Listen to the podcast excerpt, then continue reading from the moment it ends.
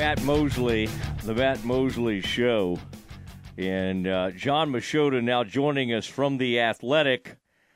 Uh, Jon, hope uh, hope you're doing okay. Your beloved uh, Florida State team a little down right now, the loss of its quarterback, but I promise you, nowhere near how down my alma mater Baylor is right now. A uh, lot going on uh, with that program, and could be changes on the way. Now, John, welcome back to the show. Do you uh, was Florida State get us caught up here? Because could Florida State rally and and uh, who steps in now? Because you obviously you got a loaded rest of the team. Do you have somebody that uh, that the Seminoles can can be excited about? I mean, not as excited as Jordan Travis, who was up no. for the Heisman. Um, no. Yeah, they have a fourth year junior in Tate Rodemaker. The, the the part that really has me nervous is that I'd never been to the swamp, and so before the season started, I'm like, this will be the season to go. So I got tickets, and I'm flying into Gainesville on Friday to go to the game. And so to see Jordan Travis go down in a game that was probably supposed to be Florida State by I don't know 12 or 13, 14 maybe, and then now you got your backup going, and it's more like a six point game. And uh, everybody tells me how crazy it is in the swamp for a night game. So, uh, kind of looking forward to it, kind of not. But uh, no, I mean they got enough to beat Florida and, and Louisville, but without Jordan Travis, I, I I I don't think they'll beat any of the teams in the college football playoff. Certainly not Georgia. Um, but if they win out, I don't see how you wouldn't keep um, undefeated ACC champion out of the playoff for a one-loss team. I, I don't think the committee would do that. Well, they would leave the ACC immediately if they didn't get in, right? They're already kind of wanting to, but that would just be the last straw. And uh, we'll see how that. How did you enjoy the Jerry and Jimmy situation the other day? Take our people kind of behind the scenes because you're, you know, you, you got to get in position. You cover these things. Of course, you're down there. You like to grab film before these games. You and inside. You're down there for the athletic, you know, and oh wait, there's Jimmy it's kind of interesting. Oh, walking around with Jerry, what's this about? And so we kind of started to think something was up. But like I'm seeing even the timing of your tweet with the news conference is like at 12:05, which means that was 5 minutes after kickoff. So like were you basically able to to the first 10 to 15 minutes of the game were you uh, how did you kind of manage that whole situation? I guess it was nice to you had a teammate that you could kind of you could uh, divide and conquer a little bit. Oh man, I, I will say this: it was hectic in the moment, but it is yeah. the thing. Like I appreciate, like I like the craziness of the Dallas Cowboys, and it's not for everyone. Uh, I can see, mm-hmm. you know, I've been covering them now. This is my 13th year, and there's so many things that happen that maybe early on I didn't understand why people didn't love covering the Cowboys as much as I just thought it was like the greatest job ever. And I can see where you can get burned out with a lot of this stuff, but you know, it's one of those things where like no one really knows what's going on. I'm like you said, I'm down there. I usually try, especially in a stadium that we we don't go to very often. And I will say this about that that Panther Stadium: it's in downtown Charlotte. It is pretty cool, pretty good weather out. So I was walking around concourse, like uh, you know, in the stands a little bit, watching some warm ups, kind of walking around and, and occasionally listening to the pregame show and then checking Twitter. And I saw that there was a, a press conference announced for I think it was 12:40, sort of an 11:40 Dallas time. So 20 minutes before kickoff with Jerry Jones, and I see him down there with Jimmy, and I'm like, no way would they do this in Charlotte, North Carolina, for a road game. But they're 10 and a half point favorites over the over the Panthers. They're not doing this thing here. But I'm like, they're doing a press conference, and Jimmy's here. And then the other part of it too, you got to factor in here. If I'm painting the full picture, is that while Jimmy and Jerry are on the sidelines, they're being followed around by a Netflix camera crew for the Netflix documentary that they're doing on kind of it's the Cowboys as a whole, but it's focusing on the '90s Cowboys. And so yeah. I'm like, there's part of me at that point going, oh, I could see them wanting to do this because the crew's there and everything, but I still can understand why they wouldn't wait for a home game.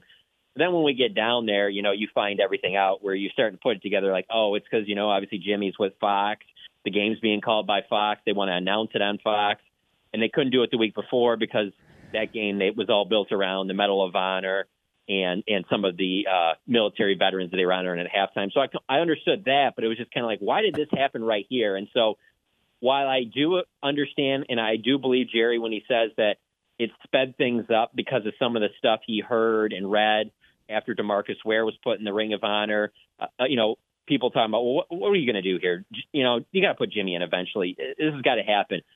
And so I think he was going to, but I think this whole Netflix series might have fast fast forwarded things to where like, okay, we got to do it this season because they're filming all of this. And again, I mean, just to give you some more background, like we're out there today at practice, and Jerry comes out there and he's got the camera crew with him from from Netflix. You know, boom mic, multiple cameras, and Jerry Jerry doesn't come out to all the practices like he. Uh, you know, when you were covering the team there at Valley Ranch, like you see uh-huh. Jerry a ton. We don't see yeah. Jerry a ton anymore at practices, no. and so there is a little bit of a feel that I'm not saying this is the biggest reason, but you just it's gonna it would be hard for you to convince me that this Netflix documentary didn't help get put it over the top to get Jimmy in the Ring of Honor. I know it sounds messed up, but I, I do think it's a factor. Jimmy doesn't. Ma- he didn't. You know, it doesn't make any difference, does it? He's just happy to be in, and uh, and he was he was willing to play along, and for but but it was funny to hear him act like uh, nothing really ever. You know, we were always got along because we all know the truth to that. Uh, and it was funny hearing Jerry. What did he say? Uh, we're going to put him in 1923, and Jimmy, yeah. and Jimmy had to jump in, and, and so uh, it was a it was a wild scene. But I'm glad you were there to uh, to document that, and that is a Panthers. That's a fun deal, and I saw you tweeting about. I think I reacted to it. Sir Purr down there, that mascot who has some great reactions. Did you did you encounter? Sir Purr, the Panthers mascot, up close, or was this from afar? Oh, oh, I did. But one of my one of my favorite videos is when Robbie Anderson was on the team, uh, wide receiver, who was on the sidelines, and and you know he's playing for the Panthers, and they show the mascot on the big screen, and they're at home, obviously, and and he, and he turns to another receiver, I believe it's DJ Moore, and goes, "What's that bear doing?"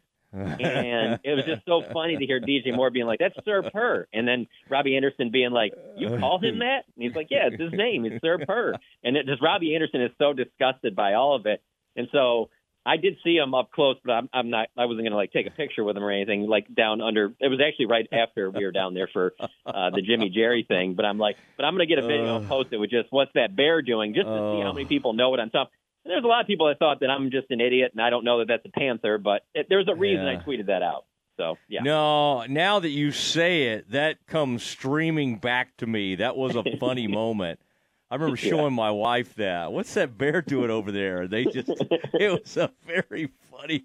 Didn't Robbie Anderson like his time ended kind of uh, went up, uh, up in flames there. He left or something. I, I think maybe toward the end of the Rhule era. Now, um, well, let me Cowboys. Well, real quick, let me let me add yeah. one more thing here on that, Matt. You also yeah. got to understand this. If I'm if I'm painting pictures behind the scene, you also got to factor this in. And, and I know if you're a Cowboys fan and, and you've never been to a road game, you're just at AT&T Stadium. You're going to be used to Rowdy's always going to have Cowboys fans to get going.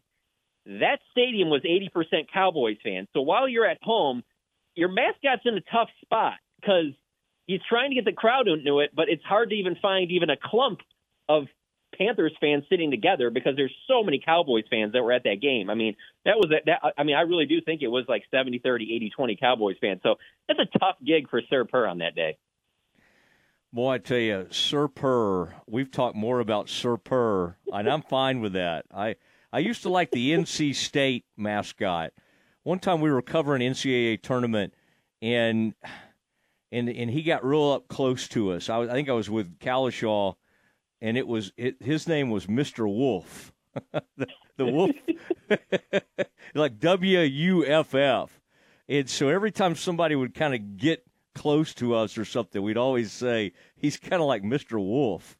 That just it always went back to the mascot there. Um, all right, um, what do you? I mean, just this steady stream of bad teams, although, you know, I guess Seattle will be an interesting opponent. But the Commanders, Cowboys have been good at home. They took care of business the other day. I mean, I think Thanksgiving, you're always going to get up for Thanksgiving. I mean, it's hard to get. I mean, Commanders are in a bad way. But uh, I, I thought that was interesting, uh, Dak, some of those comments he made about, like, being as comfortable ever or, or, or just the chemistry with this current group is like the best he's ever felt. and and I we and I was just kind of reading your quote and and uh, of that. How did you take that? Just the overall. He does. He, you think he because obviously he liked. Um, you know, he liked the previous offense coordinator, and they had a great relationship. What do you think? Or is just Dak in a great place physically? You think, and then that he likes this. He likes this group around him. What do you, what did you make of that? I, I made more of it about the like the everything that's going on right now in terms of his confidence in what he's being asked to do in the offense, but plus at the level that CeeDee Lamb's playing at. And then mm. also you're you're getting a lot of continuity these last few weeks with that offensive line because you actually have that best five playing three games in a row now, where for so long it was always one of those guys, if not more, were out. And let's be honest, he's not going to say this, but there's a significant drop off if one of those starting five offensive linemen aren't there. Their, their offensive line depth is just not good. And so I think it's he meant not just him personally, but just the whole situation that they're in right now. Mm-hmm. And if also, if I'm being completely honest, it's one of those things where when the question's asked, you're, you're there's a party that's kind of going, well, is he really going to sit there and say like, yeah, it's, uh, it's pretty good right now, but I thought 16, 18, and 21 were a little bit yeah. better, but this is all right. Yeah. He's probably not going to do that. Just that Dak as a person, like he's going to feed into that, and and he does look really comfortable. So I'm not taking anything away from that. But at the same time, you could also sit there and say, uh, yeah, he's in year eight. I I really don't remember too many times where I thought he looked uncomfortable in his rookie year in 2016. I mean, even recently, he's admitted that you know he thought that like the way everything went during his rookie year was just like, hey man, this NFL thing's not that bad. And I remember him at the time saying that Scott Linehan was constantly reminding him, going, hey man, it's not always like this. It's not always like this. Everything was just yeah. rolling for them, you know. But I think for him mentally, physically, you know, he's obviously had a lot of injuries over the last few years, like whether it be significant ones like the ankle or other things that have been nagging. I mean, the thumb and, and, and things like that uh, throwing shoulder and all. So I just think that mentally and physically, and then with what he's got around him, he's about as comfortable he's been, and or as comfortable as he's ever been uh, playing quarterback in the NFL. How did you handle Thanksgiving being like a big Lions fan? Would you wait and you would watch the game and then eat, or like what was what was that like growing up? You know, in you know, being around the Detroit area and all that, your fandom uh, is all around there, and you went to college there. Um, how did you handle that? Were you, were you as a lifelong uh, uh, Detroit Lions fan? Because obviously, I grew up a Cowboys fan, and we only know how to see things through our lens.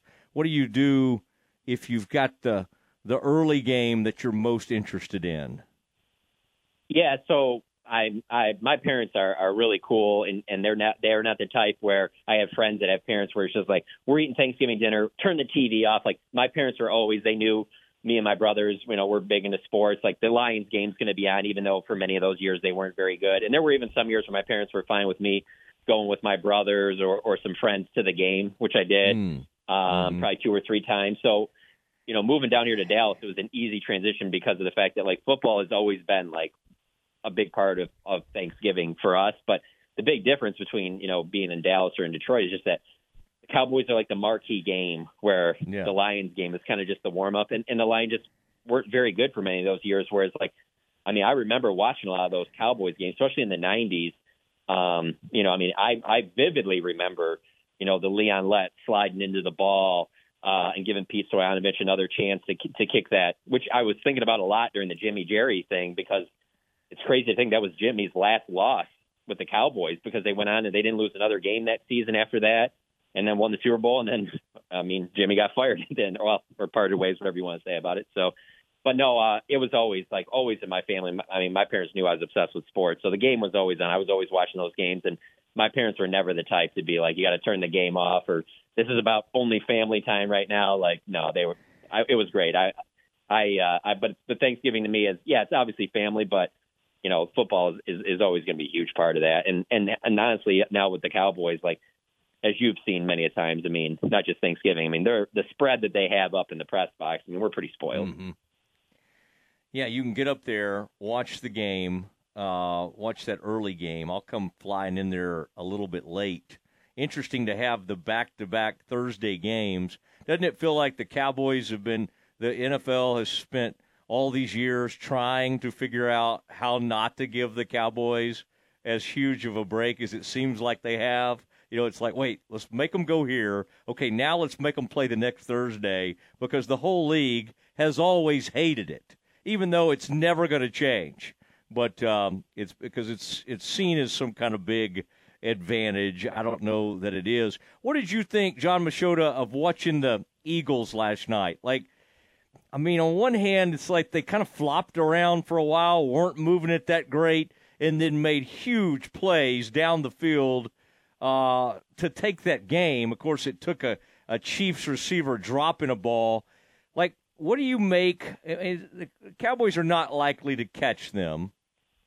How do you handicap the NFC right now. Having watched the Eagles, the Cowboys seem to be in a better space now than certainly they were after um, you know after San Francisco. But with San Francisco, we'll put your Detroit Lions in there, uh, Cowboys, um, and the Eagles. How do you kind of see it right now? What's the uh, do you think the Eagles are just obviously the class? Because it's like they got the best record, but they don't always look the greatest.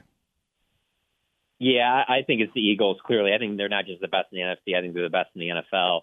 And to win that game, even ugly, clean, whatever, to win that game uh, in Kansas City said a lot about what they are. And then obviously their record shows that uh, that they deserve to be considered the best team in the league. And then the other part of it is just the fact that they're going to secure home field throughout the playoffs, and that's one of the best home field advantages you're going to have in sports is playing at Philadelphia. So that's going to be a huge benefit to them. So yeah, I think it's clearly the Eagles. I would put the Niners second, and I do think the Cowboys can beat either of those teams at AT&T Stadium if it, in a playoff scenario.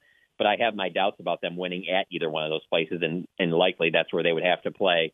And then I put the Lions right there with the Cowboys as kind of like that three A, three B, and out of the group.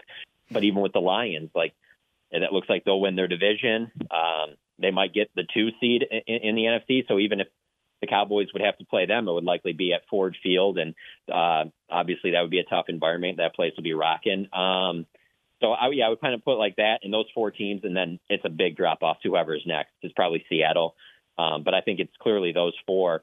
And it's just crazy how like the Cowboys have built such a good home field advantage at AT&T Stadium, a place that's not really built to be a great home field advantage, and it's and they're really taking advantage of it in a, in a season where it just looks like even whatever they do at home, they win all their home games. That they're just going to come up short in the standings against the Eagles, and because of that, are going to be on the road in the postseason. And I and I think that that's problematic. If you told me that they were able to find a way somehow maybe injuries or something happens with the Eagles and they slip, and the Cowboys have home field, I mean, I think that's the Cowboys would have a great chance to make a deep playoff yeah. run. But going on the road, I have my doubts.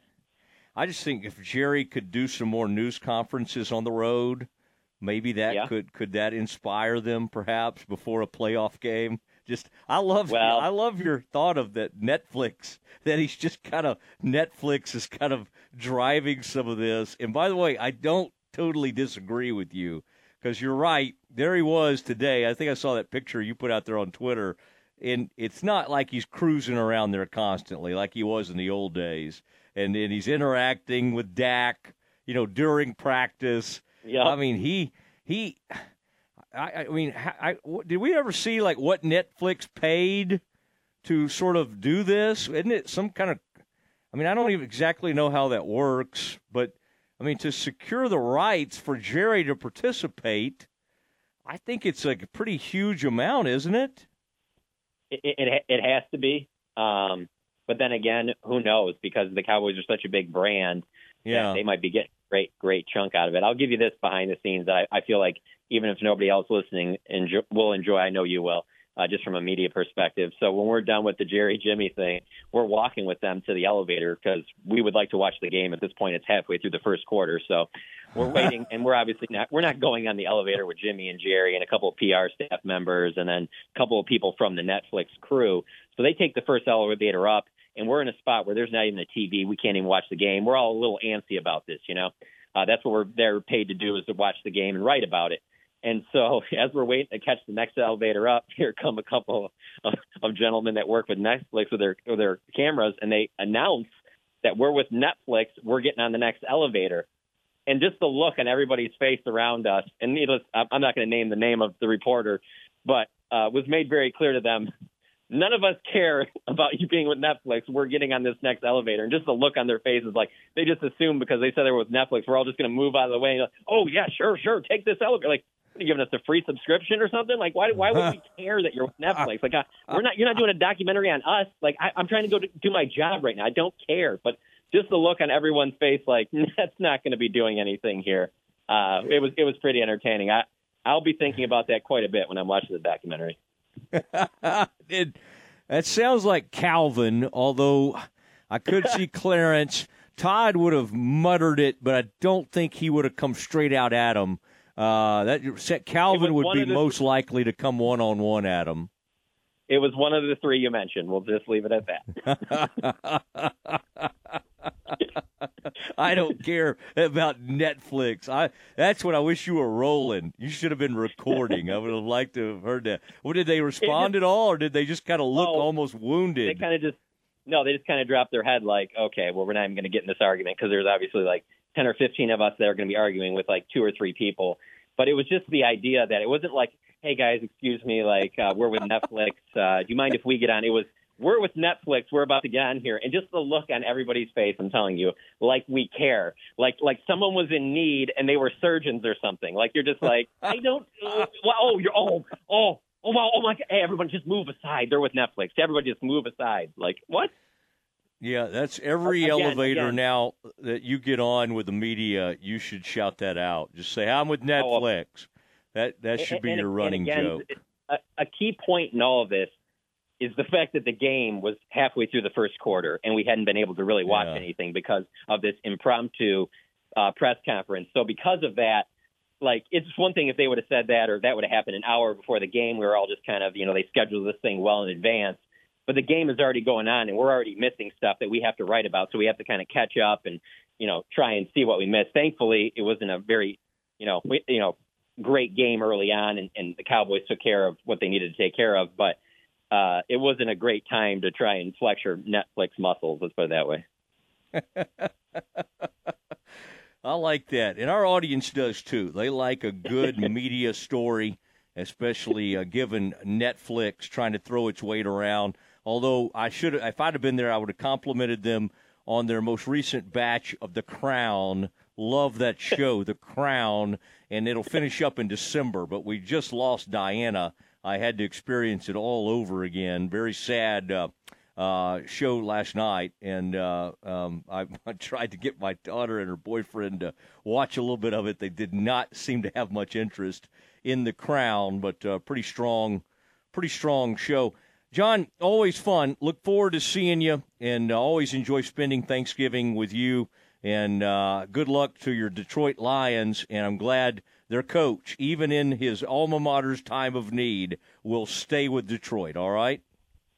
I am too, man. I appreciate it. I'll see you Thursday. There he goes, John Machota from uh, the Athletic.